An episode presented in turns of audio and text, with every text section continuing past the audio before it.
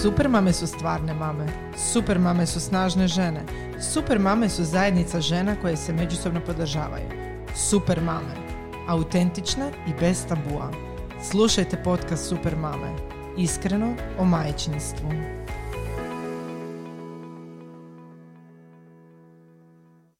Bog svima, ja sam Martina. Danas imam jednu vrlo zanimljivu gošću koja nam je došla čak iz Danske. Je jedna od naših kolumnistica, a na portalu nam vrlo često piše o jednoj vrlo zanimljivoj temi, a to je homeschooling. Ivana, dobrodošla. Možeš li nam se ukratko predstaviti? Možem, Bog hvala. Evo, dakle, ja sam Ivana Petersen. Um, živim u Danskoj već trinaest godina, udana sam za svog muža Danca i s njim imam troje djece od devet, šest i tri godine i zadnje tri godine sam s njima stalno kod kuće i bavim se najčešće uz njih i kroz njih pitanjima homeschoolinga, odnosno alternativnim metodama učenja, um, odgoja i sličnih tema, a zapravo najviše što radim i što jesam je otkrivam život i svijet kroz njih.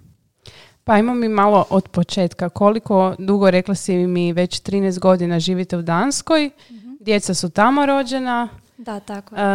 Um, ti si se preselila, um, u biti, pretpostavljam, vrlo brzo nakon što si, što si upoznala svog muža. Da.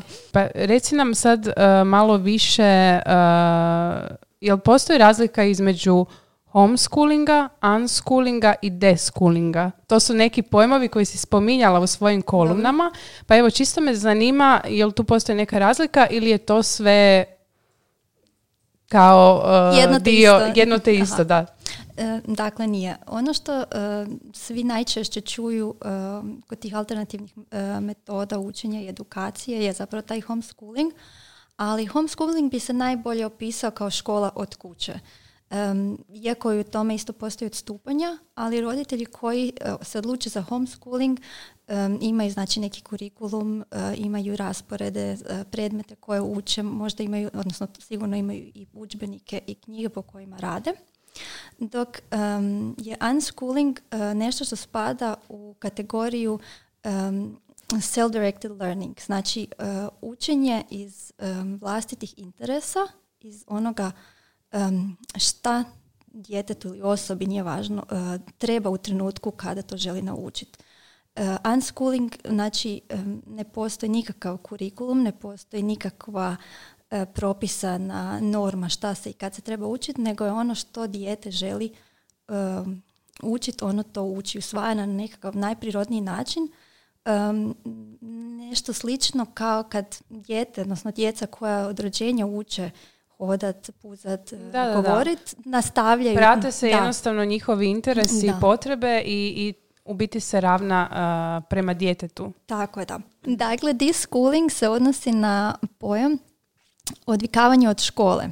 Odnosno, ako se želi krenuti unschooling putem u kojem uh, se prati djetetov prirodan razvoj i prirodna sposobnost učenja, onda se zapravo treba osloboditi svih uh, sistematskih normi naučenih u školskom, uh, odnosno obrazovnom uh, sustavu. Um, I nekako ideja da što uh, smo duže u tom školskom sustavu imamo više barijera koje, nam, um, koje nas sputavaju da učenje gledamo kao prirodno i kao jednostavno dio života.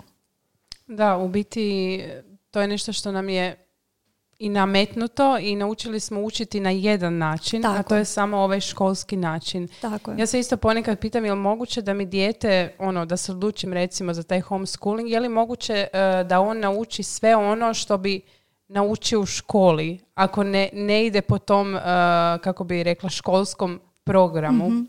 Pa naravno da je moguće da bi naučio sve u školi, ali pitanje je li bi to njemu bilo važno da nauči sve što se u školi uči. Um, meni je to nekako suludo, mi smo svi različiti, imamo, ima toliko miliona ljudi u svijetu.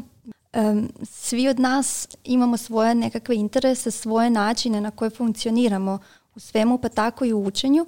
I suludom je to da baš svaki Uh, svako dijete, svaka osoba prolazi isto, na isti način, uh, u isto vrijeme, um, isti vremenski raz, razdoblje, znači koliko godina već školski sustav traje, e, kako bi onda što? Za što nam to treba?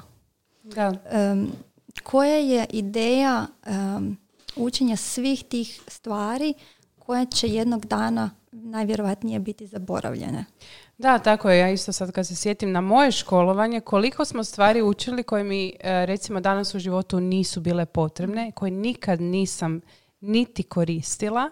A recimo e, također mislim e, da prednost e, homeschoolinga je možda da se više e, fokusira onda na zaista interese djeteta i da se to više razvija nego u školi gdje ti od svega si možda na kraju zbunjen, ne znaš e, što bi htio. Ja se sjećam kad sam ja završila srednju školu. Uh, rijetki su bili oni koji su znali što ih zaista interesira. Recimo, kod nas je bilo ili ideš na pravo ili na ekonomiju. Mm-hmm. Nekako te taj školski sustav usmjeri možda, uh, ja sam recimo tek kasnije otkrila koji su zaista moji pravi interesi, što ja želim biti u životu, recimo to da. Tako. Mislim da je homeschooling tu, da je tu prednost uh, toga da se stvarno razvijaju interesi uh, djeteta. Pa jedna od tih prednosti zbog kojih smo se mi ne odlučili, odnosno ono što meni jako puno znači, um, kod vlastite djece upravo to da im ne ubijemo želju za učenjem. Da, da učenje da, da, da. Uh, ostane prirodna potreba koju svi mi imamo. I ono što je zapravo je, upravo to što si uh, spomenula, školski sustav u vrlo uh, mnogom broju slučajeva ubija prirodan način učenja. Znači uče nas da učimo na određeni način. I onda to učenje postaje, njemu cilj postaje da zadovoljimo nekakve vanjske potrebe, potrebe od okoline, potrebe mm-hmm. od sustava, jer nam su, na primjer, ocjene potrebne da bi se dalje školovali. Um, I onda više zapravo do, događa se to što si rekla, ne znaš tko si ti, šta ti voliš, zašto nešto učiš. Učiš zato da dobiješ peticu i onda da mama i tata se ne moraju brinuti što će s tobom biti nakon određenog broja Točno godina to, da. I onda kad ostaneš na kraju svega pitaš se ko sam ja i što sam ja, što se i meni isto dogodilo. Da, da, mislim da se većini nas da. To dogodilo.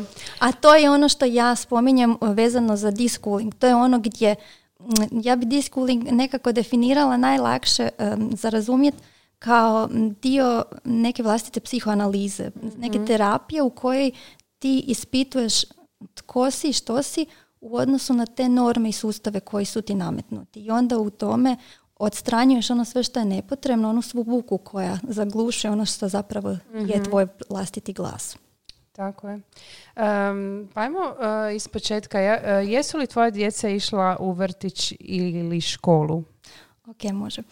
Dakle, um, ja sam se preselila u Dansku prije trinaest godina i kao što si rekla, moja djeca su rođena u Danskoj. Mm-hmm. Uh, moja najstarija kćer ima sada devet godina.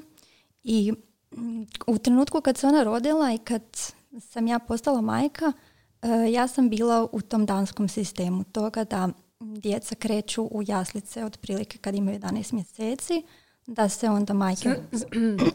Znači to je tako, ovaj, u Danskoj se idu sva djeca u jaslice, jel? Velika većina znači, djeca. Znači nije kod nas je više manje u Hrvatskoj, znam mm-hmm. da ok, idu djeca u jaslice, ali tu se roditelji nekako trude da dijete ostane ipak do svoje treće godine uh, doma. Znači da. U Danskoj je nešto sasvim drugo. Koliko da traje dan... porodiljni u Danskoj? U Danskoj tra... porodiljni traje otprilike dvanaest mjeseci, s tim da žena ide na porodiljni četiri tjedna prije termina. Aha, da, da, da. Pa se onda to nekako tak poklapa mm-hmm. da djeca da, da, sa jedanaest mjeseci kreću u jaslice, odnosno na čuvanje. Um, u Dansko, Danska je jedna od zemalja u Europi koja ima najveću stopu djece koja ide u jaslice, mm-hmm. skoro devedeset posto djece ide u jaslice. Da, da, to je veliki postotak. I da. Onda oko nekih osamdeset šest posto ide u vrtiće. Tako da stvarno prednjači u tome. I to je nekako njihova kultura. Oni jako vole taj svoj sistem sigurnosti koji za njih funkcionira. Um, na njega se jako oslanjaju i, i to je jednostavno kao nekakav dogovor. Svi, svi, svi pošalju dijete u jaslice. Da, da, odnosno da. Jako mali broj ih ostavljen uh, doma. U jednoj si kolumni spomenula da, je, da ima premalo uh, pedagoga i odgojitelja na, jel nešto si spominjala? Aha, oko... ba, bilo je zato što prije nekoliko godina se ra- javila rasprava o tome o, o lošoj normiranosti u danskim jaslicama i vrtićima i oni se dosta žale na to. To se nije promijenilo. Mislim da su donesli neki zakon kojim će to mijenjati negdje oko dvadeset četvrte. Um, mada za hrvatske prilike njihova normiranost pedagoga je velika. Da, da. Um, u Danskoj se školuje jako puno pedagoga, to je jedan od najvećih studija. E, dakle, mislim da je nekakva norma na e, troje jasličke djece da ide jedan pedagog i na mm-hmm, šestero vrtičke mm-hmm. djece ide jedan pedagog.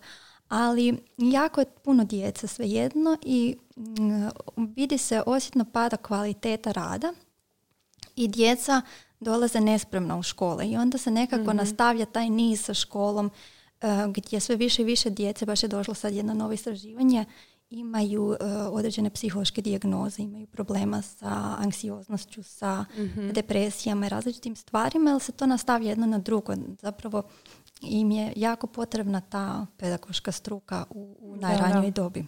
Da, da, tako je. Uh, znači, uh, je li tvoje dijete išlo u jaslice? Da, moje cure su išle u jaslice, mm-hmm. jedna i druga. I um, prvi put, prva kćer kad je krenula u jaslice, ja sam tad studirala i, i računala sam na to da ću imati još dosta slobodnog vremena, da ne mora biti tamo um, jako puno uh, sati. Uh, no, međutim, to se pokazalo neistinim jer sam nakon studija dobila posao i tako je odmah nekako krenulo i rad. I onda sam ostala trudna sa drugom čerkom i um, sjećam se, otišla sam na porodilji s njom i osjećala sam stvarno tada još veću potrebu nego sa prvom da odgodim njezin odlazak u jaslice. Ali to je nama nekako tad u to vrijeme financijski i logistički nije odgovaralo i ja sam bila, ajmo reći, prisiljena i nju ovoga, um, ostaviti na prilagodbi sedamnaest mjeseci i to mi je strašno teško palo. I nekako sam u to vrijeme počela razmišljati o alternativama i razgovarati o tome da bi ja uh, bila s njima više doma, da bi htjela provoditi više vremena s njim. I nije mi nikako imalo smisla to. Dobila sam djecu da budem daleko od njih, da provodim da. vrijeme sa nekim drugim ljudima koji su mi isto bili dragi, koji su mi značili na, na drugi način, mm-hmm. ali um, to vrijeme koje sam htjela imati sa svojom djecom nisam imala.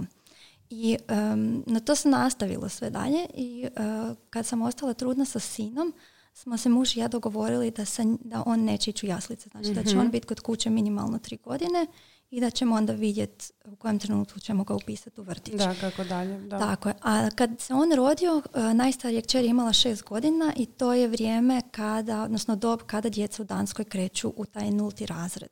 Mm-hmm. I ona je uspjela krenuti u nulti razred i ići uh, šest mjeseci u školu. I mi smo onda uh, igrom slučajeva prodali kuću i trebali smo se useliti u novu uh, nakon tri mjeseca. Odnosno, da, imali smo rupu od tri mjeseca. I onda smo odlučili uh, ta tri mjeseca uh, izvaditi djecu iz uh, svojih ustanova i putovati. I to je brvo, bilo prvi puta kada smo mi se našli u situaciji da uh, smo zajedno toliko toliko intenzivno i toliko dugo. Gdje ste otputovali? Bili smo na Mauriciusu. I, prekrasno. Da, bilo nam je prekrasno, ali i vrlo intenzivno i napeto, jer je bilo drugačije Vijel, nego da. godišnji I, odmor od sedam dana. Jeste li nakon toga donijeli odluku da onda da ćete se posvetiti homeschoolingu ili pa, je to došlo tek uh, to je bio poslije? Zač, to je bio začetak bi, odluke, da, da. da. Jer um, smo i na tom putu radili sa djecom um, taj homeschooling, znači po knjigama i po tim nekim zadanim stvarima i vidjeli smo koliko malo truda i vremenski, koliko malo daje jako puno rezultata. Znači ona je napredovala puno više u mjesec, dva dana nego što je napredovala u tih šest mjeseci. I imala sam um, tu jednu epizodu prije nego što smo otišli na put gdje me njezina učiteljica pozvala da prisustvujem nastavi i gdje sam ja primijetila da bez obzira na trud učiteljice i njezin, um, njezin entuzijazam i stručnost je moje dijete bilo jedno od onih tihih, tihe djece koje nitko ne primjećuje. Znači mm-hmm. ona se utopila u toj masi i meni je zapravo to bila strašna činjenica toga da će ona jednostavno možda jednog dana nestati u, u, u tom školskom sustavu. I to je nekako krenulo, to je bio taj začetak ideje s kojim sam ja krenula istraživati homeschooling, ali mi smo se vratili nazad u Dansku sa idejom da nastavimo život sa dva posla, sa djecom koja idu uh, svake u svoje uh, ustanove, u škole, u vrtiće i um, kad smo se vratili smo shvatili da jednostavno ne možemo, da, je, da se nešto u nama uh, promijenilo, osn- promijenilo da. Da. i da, da se mi moramo mijenjati s tim da, i nastavljati. I u to vrijeme kad je naša kćer krenula u prvi razred u novoj školi, je ona sama rekla, ovo nije škola za mene, ja ne želim ići u ovu školu. I ja sam rekla, ok, do sad sam radila protiv sebe i protiv tih nekih svojih majčinskih instinkata. Mislim da je vrijeme da poslušam i sebe i nju i da vidim koje su nam mm-hmm. alternative.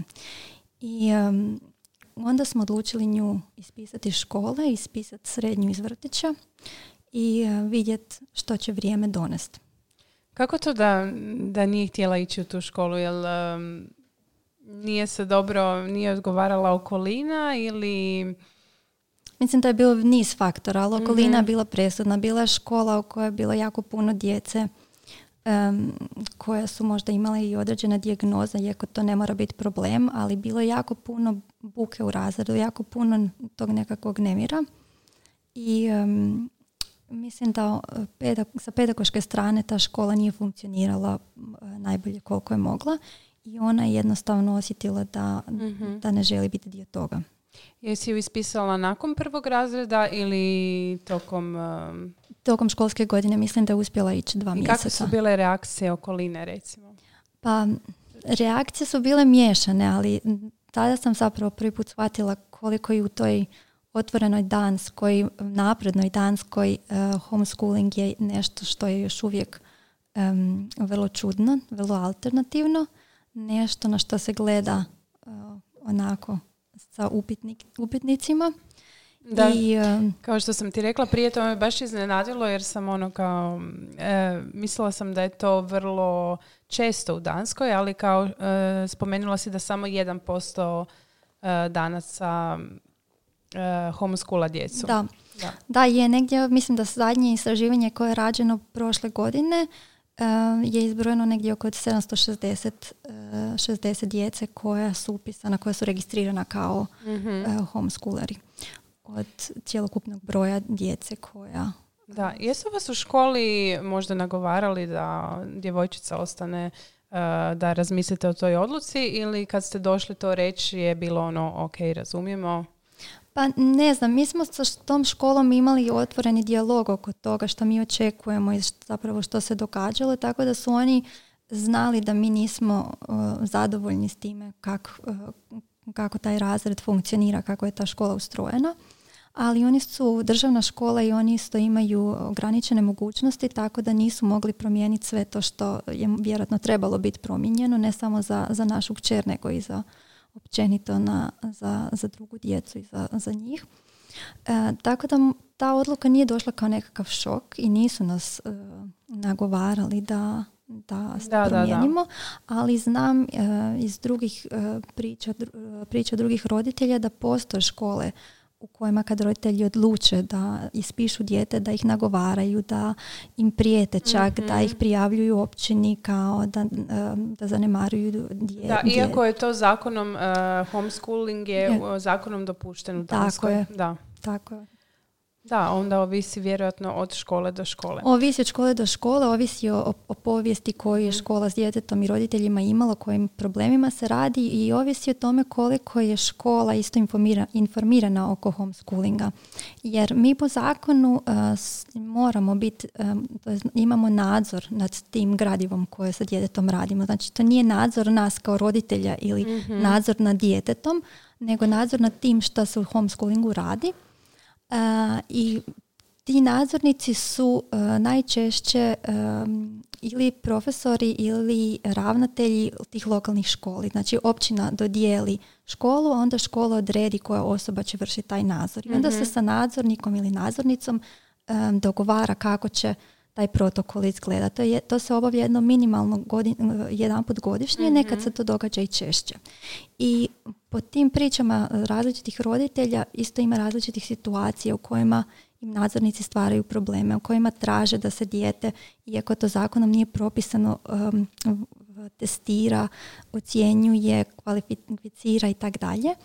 I um, isto im mogu raditi probleme s time da ih prijavljuju općini, da im ne dopuštaju da uh, koriste tu uh, met, različite metode. Mi zapravo um, imamo pravo u homeschoolingu u Danskoj sami birati kojim putem želimo ići. Znači... Da, to je bilo isto jedno od mojih sljedećih pitanja. Dobro. Znači, kad se odlučiti za taj korak, jel se mora slijediti neki školski program, ono fiksno, znači sa tim provjerama, ili vi možete odlučiti po svom kako ćete homeschoolati dijete? Tako je. E, može se odlučiti e, kako, kako se želi. E, ono što, ta neka procedura je da se prijavi općini da ta i ta osoba mm-hmm. e, želi e, školovati dijete od kuće. Znači to je obavezno prijava? To je obavezno, mm-hmm. tako. Onda oni dijete ispišu iz lokalne škole i dodijele dakle, lokalnoj školi, odnosno jednoj osobi, taj nadzor koji će se vršiti nad gradivom. I onda se um, sa tim nadzornikom ili nadzornicom, ovisi kojeg je spola, dogovara kak će, kako će to izgledat, um, koju metodiku roditelji primjenjuju, koja je njihova.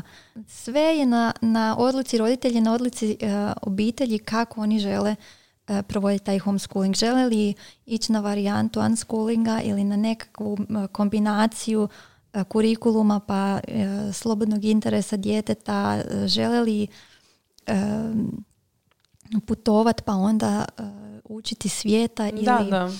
Ne, nema tu propisanog pravila od strane danske države. Za koju ste se metodu vi odlučili i reci mi, jesi li se ti nekako pripremala za taj homeschooling? Um, moja priprema još uvijek traje i trajala, počela s time um, da uh, istražujem koje mogućnosti postoje i šta, što je, što svaka od tih mogućnosti nudi. Ja jako puno vremena koristim, sad je to nekako prešlo i u moj vlastiti interes i moj vlastiti, vlastitu strast oko toga, o tim alternativnim metodama učenja, i volim se time baviti, volim o tome čitati, slušati, pa mi to stvara, to mi je stalna inspiracija. A ja sam se vrlo brzo odlučila da, da je unschooling taj put koji mi želimo ići, jer sam htjela da se mojoj djeci do, ne dogodi ono što se meni dogodilo. A meni se dogodilo to da je moj školski sustav ubio sve ono što ja jesam bila i što sam voljela.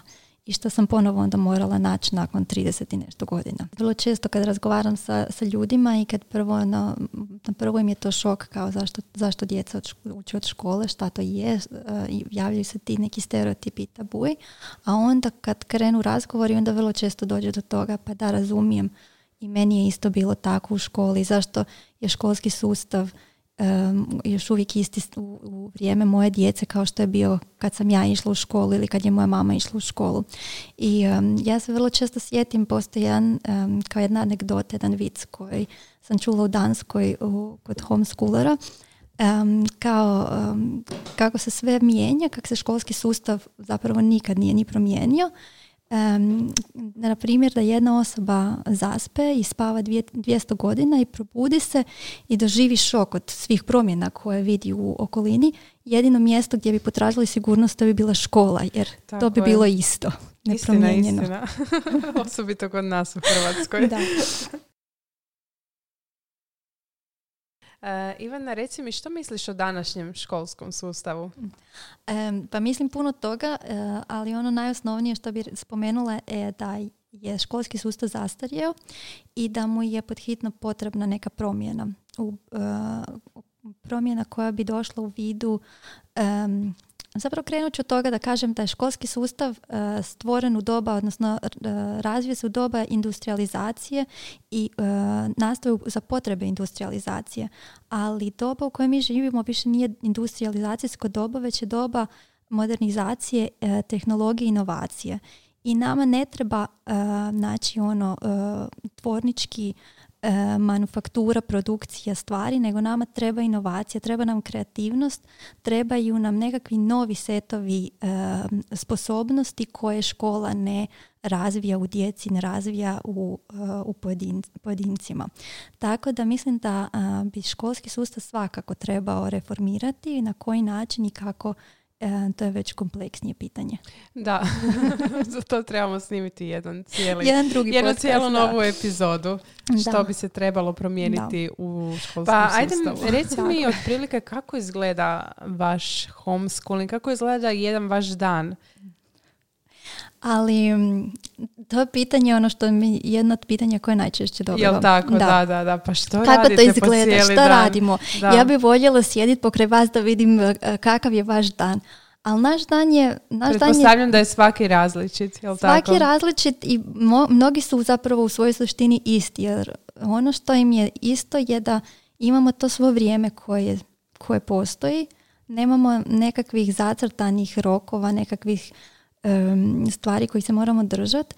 I uh, ono što ja onda često navodim kao nekakvu slikovitu, um, nekakav slikoviti opis našeg, naših dana je da naš, naš un, un, unschooling život je samo život, ništa drugo.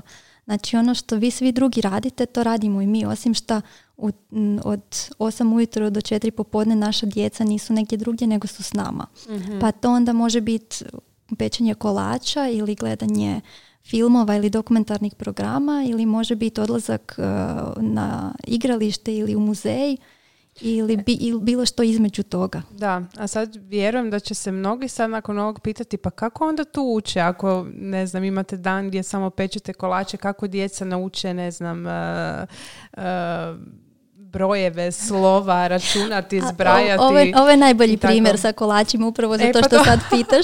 Jer to je moj najdraži primjer kad, kad spominjem matematiku. Mm-hmm. Ono što je jako puno ljudi uh, ima strah i nekakve averzije, to je upravo matematika. Da, ja mislim da je tu taj veliki strah da dijete neće naučiti ono što bi trebalo naučiti. Da. Da. A zapravo ono što se dogodi, što, što sam ispomenula, upravo sam um, neki dan čula da postoji istraživanje koje je dokazalo da formalno um, uh, učenje matematike ne bi se trebalo dogoditi prije djetetove desete godine, mm-hmm. upravo jer um, djeca uh, prirodno usvajaju matematiku. I na primjeru pečenja kolača postoji veliki dio matematike. Znači kad mi pečemo kolače, moje dijete čita samo recept. Pa onda vidi, ok, treba mi dvjesto grama maslaca, ali ja imam maslaca dvjesto pedeset grama. Znači koliko moram od, oduzeti da bi da, dobila da. dvjesto. Onda mogu raditi razlomke. Ako je pola uh, od dvjesto sto, koliko je uh, pola od pola.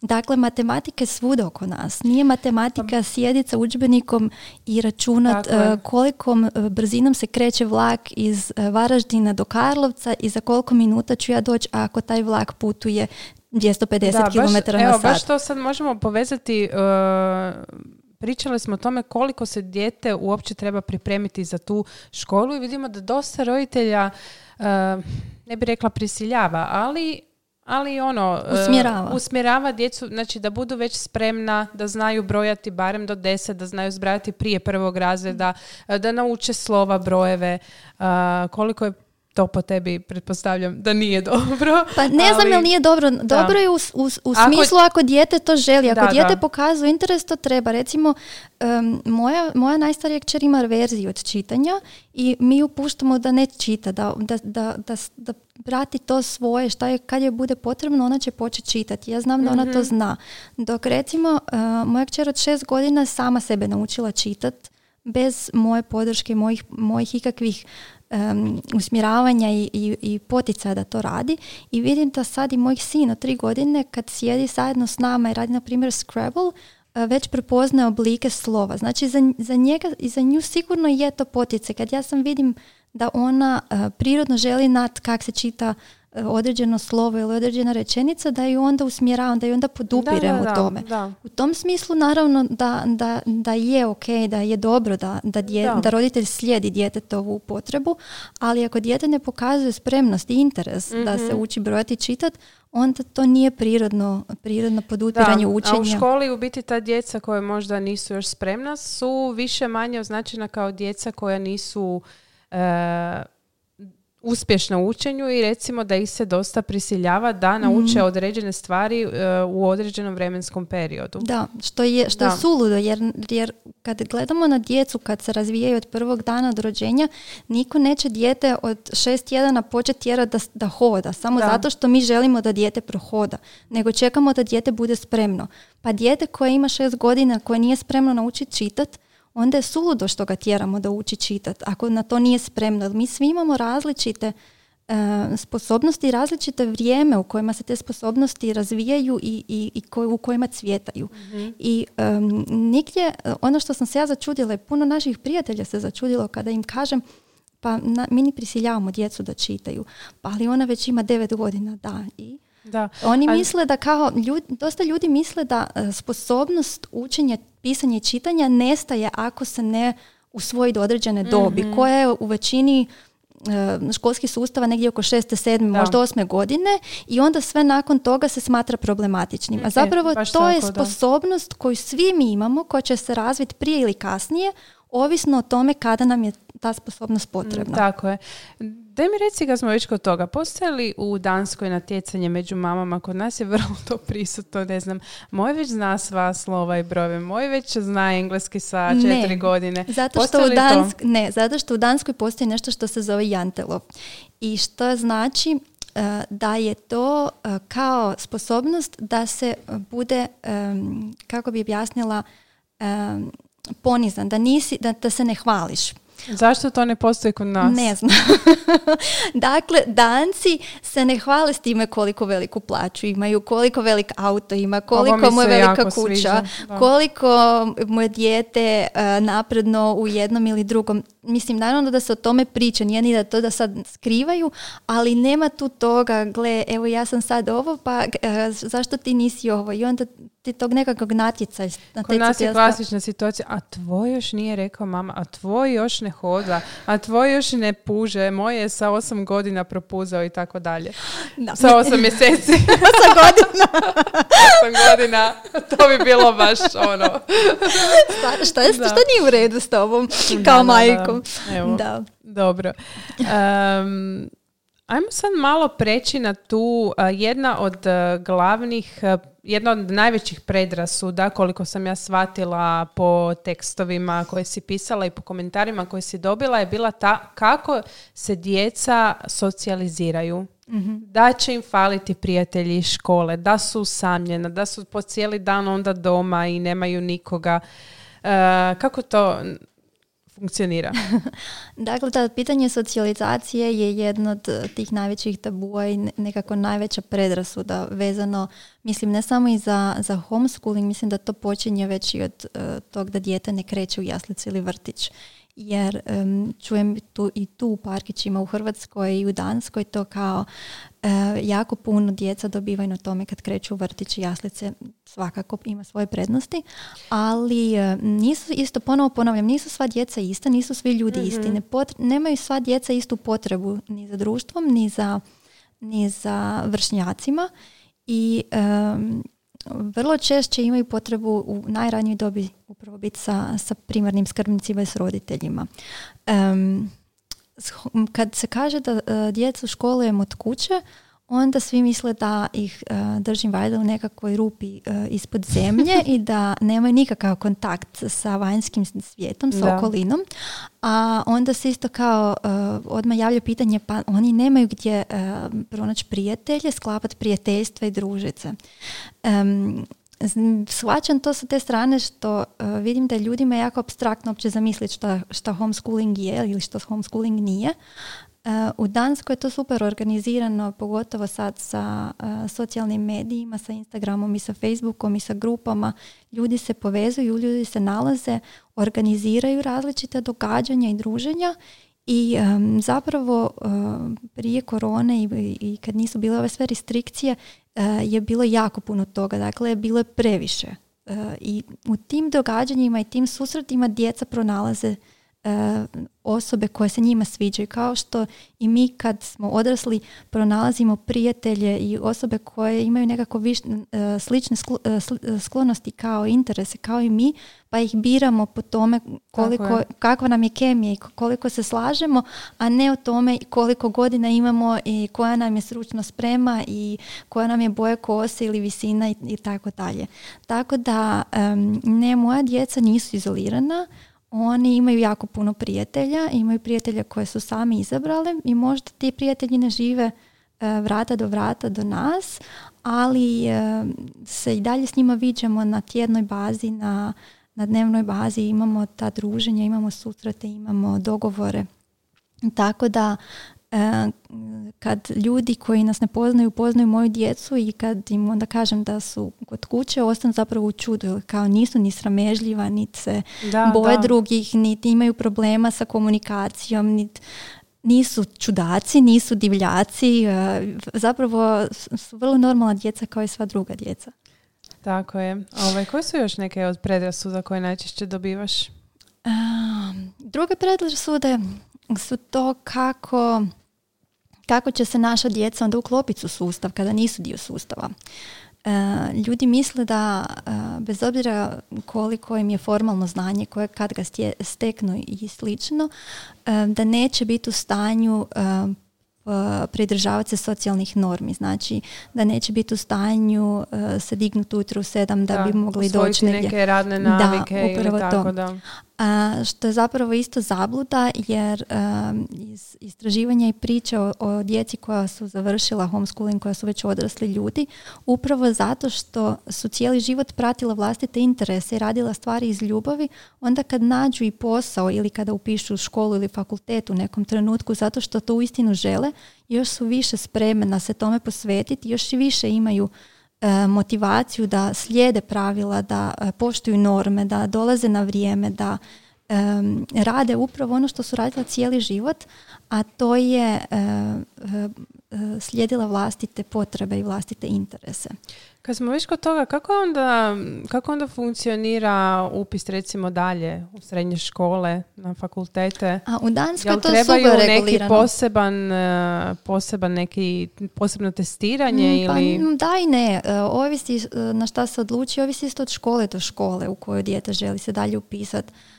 Znači da, u Danskoj općenito u školama ne postoje ocjene, pogotovo ne u nižim razredima. Prvo, prve ocjene dolaze kasnije i danska djeca polažu državnu maturu nakon devetog razreda osnovne mm-hmm. škole. A državna matura je um, isto neobavezna. Znači dijete i koje čak kad ide u školu može no, reći ja ne želim. Um, I uh, puno srednjih školi ima ove, uh, kao, oni to dijele na kvotu A i kvotu B, znači mm-hmm. prvo po ocjenama, a drugo po motivaciji. Pa jako se dobro. Onda može doći na motivacijski razgovor, može se eventualno obaviti neko testiranje ako škola smatra um, da bi im to bilo korisno i onda se može upisati uh, na taj način i u srednje škola i poslije na fakultete.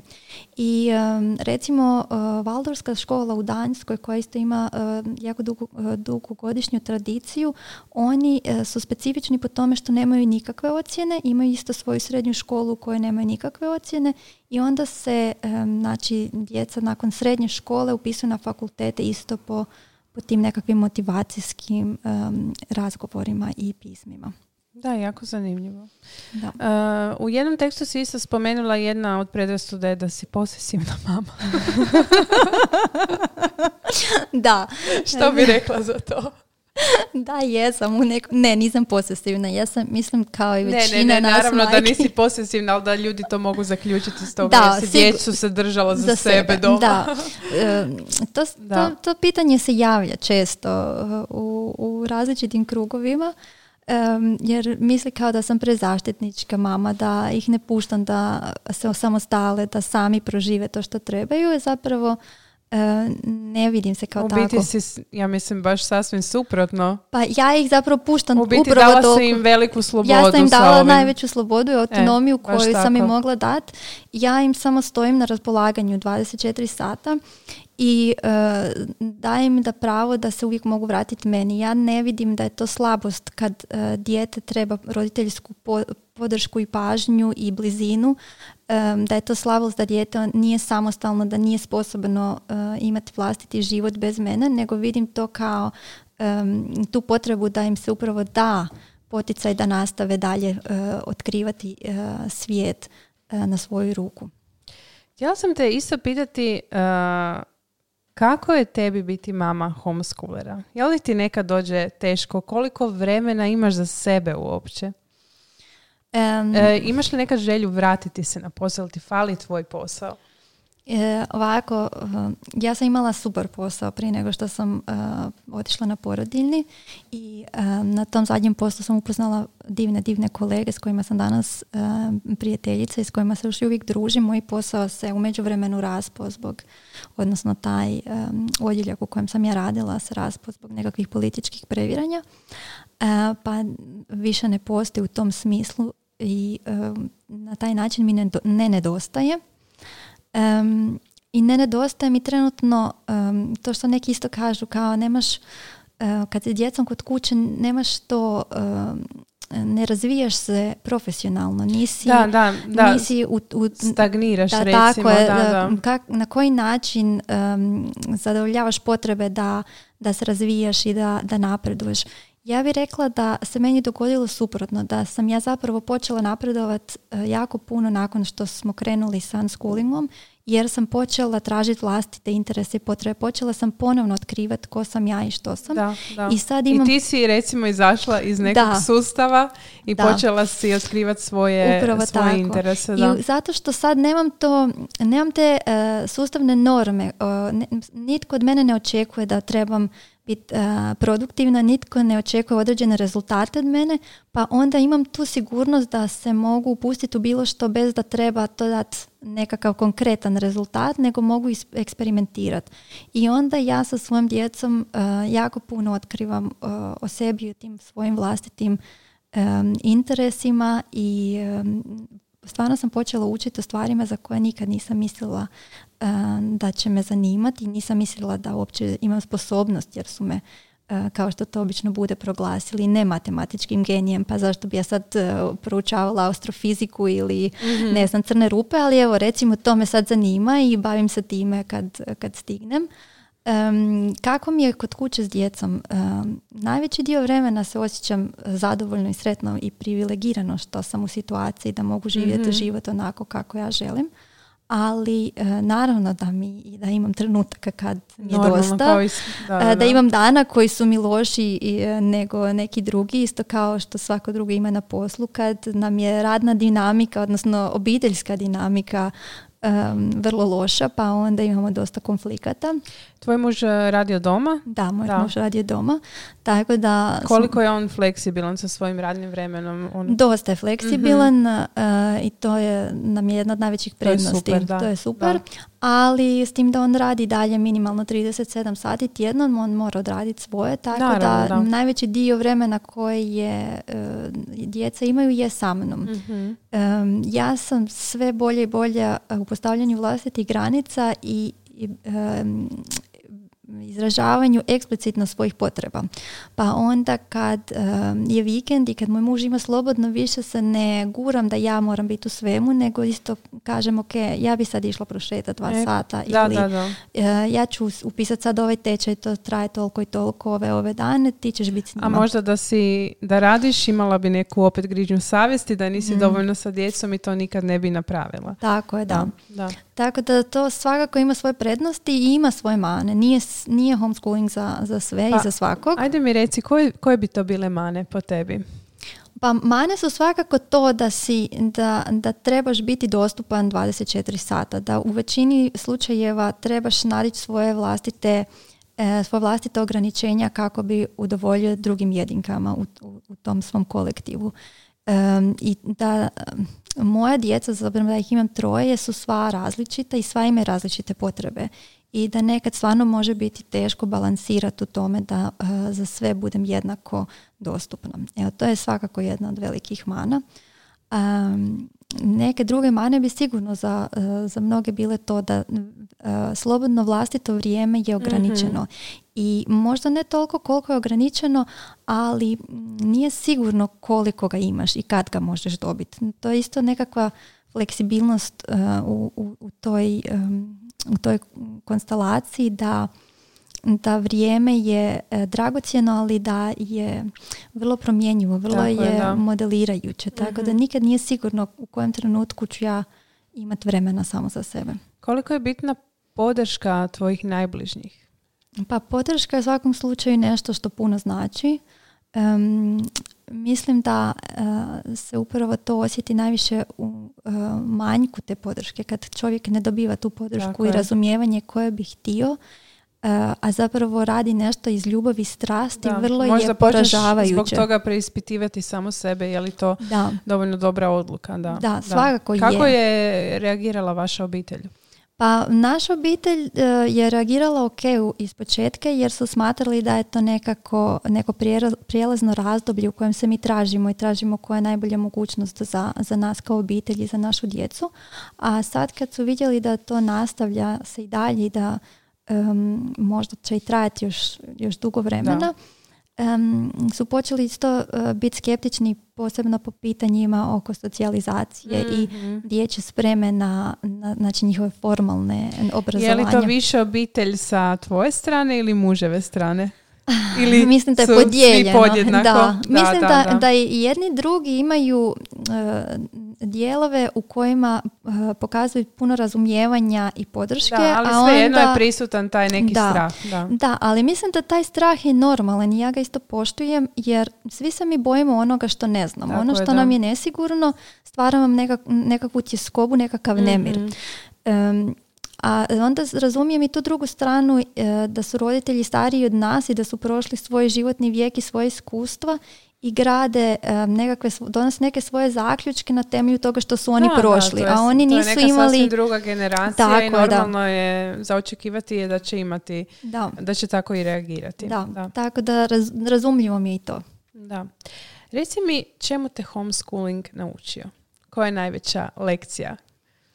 Najveća lekcija homeschoolinga je općenito majčinstva. Za mene je to um, možda i najveći izazov uh, za, da, da prihvatim uh, svoju djecu takvu kakva jesu. Da naučim živjeti s time da su oni uh, vlastite, uh, vlastiti, uh, vlastite osobnosti, da su svi različiti i da nisu produžetak mene kao, kao majke ni kao osobe. I najteži možda zadatak svih nas kao roditelja je da pustimo svoju djecu da budu to što jesu. Jako si lijepo to rekla. Hvala. Nakon ovog razgovora s tobom onako malo sam da bi čak i ja išla na homeschooling opciju, ali dobro. Možda u nekom drugom životu. Možda da se više družimo pa bi te potakla još više da se oslobodiš da. ovih normi. E, pa da, tako je. Da. Ovaj, uh, I za kraj bi ja još nešto uh, popričala o jednom vašem projektiću na koji ste se odlučili. Može. Uh, ne znam je li znate, ne znam jesi li to još već spomenula, ali uskoro ćete ići na put oko svijeta. Pa, ja, ili pola recimo, svijeta. Recimo, pola da. svijeta, da. da. Uh, kako ste došli do te odluke?